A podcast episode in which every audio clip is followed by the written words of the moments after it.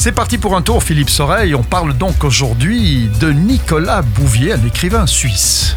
Voilà, Nicolas Bouvier. Tiens, je sais pas si tu te souviens de mon Bouvier. Julie. Mhm. Le oui, Voilà. je me souviens, il était Voilà. très poilu et, Exactement, mais et, c'est et pas il sentait pareil. pas toujours bon.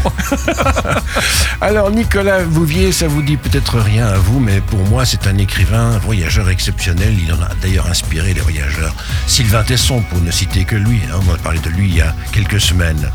C'est un Suisse. C'est un Suisse et est-ce qu'il est montagnard Eh ben, justement, il est né près du lac de Genève le 6 mars 1929 dans une famille bourgeoise plutôt littéraire, renfermée sur elle-même. Non, il n'est pas vraiment montagnard. À 17 ans, il s'en va à bicyclette faire le tour de la Bourgogne. Il se met à écrire pour des journaux suisses.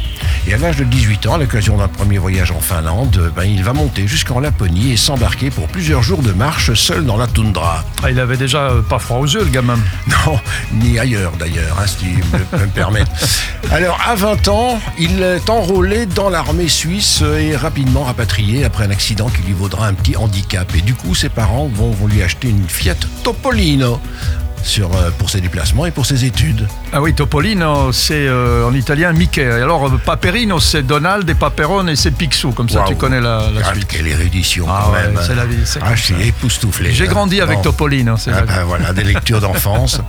Eh bien justement, cette Topolino, Nicolas Bouvier va s'amuser à la démonter, 6000 pièces, et à la remonter. Et avec elle, eh bien, il va s'embarquer deux années plus tard pour son premier grand voyage avec un dessinateur qui s'appelle Thierry Vernet. Et ensemble, ils vont traverser l'Italie, la Yougoslavie, la Grèce et arriver à Istanbul. À Istanbul, Oui, si loin. oui, oui, carrément. Bon, quelques petits problèmes en cours de route, évidemment. Hein, je ne vais pas tout vous raconter. Il faut quand même lire les notes de voyage qui sont réunies dans son premier bouquin, qui, s'est- qui s'est intitulé L'usage du monde et qui se retrouve dans le recueil des 16 œuvres qui est paru chez Gallimard. Et avec sa Topolino, eh bien, il va aller jusqu'au Pakistan. Puis son coéquipier va le quitter pour aller se marier. Quelle bonne idée. Ouais, c'est vrai. Voilà. Ça n'arrive Un qu'au autre- meilleur. Un autre genre d'aventure. Alors, ils vont se séparer à la frontière avec l'Afghanistan, la célèbre Khyber Pass. Pourquoi euh, célèbre Bien parce que c'est la frontière redoutée par tous les routards bitniques des années 60 qui devaient la franchir avec leurs engins de fortune, genre de chevaux, 4 ailes, une route complètement défoncée qui cassait les mécaniques.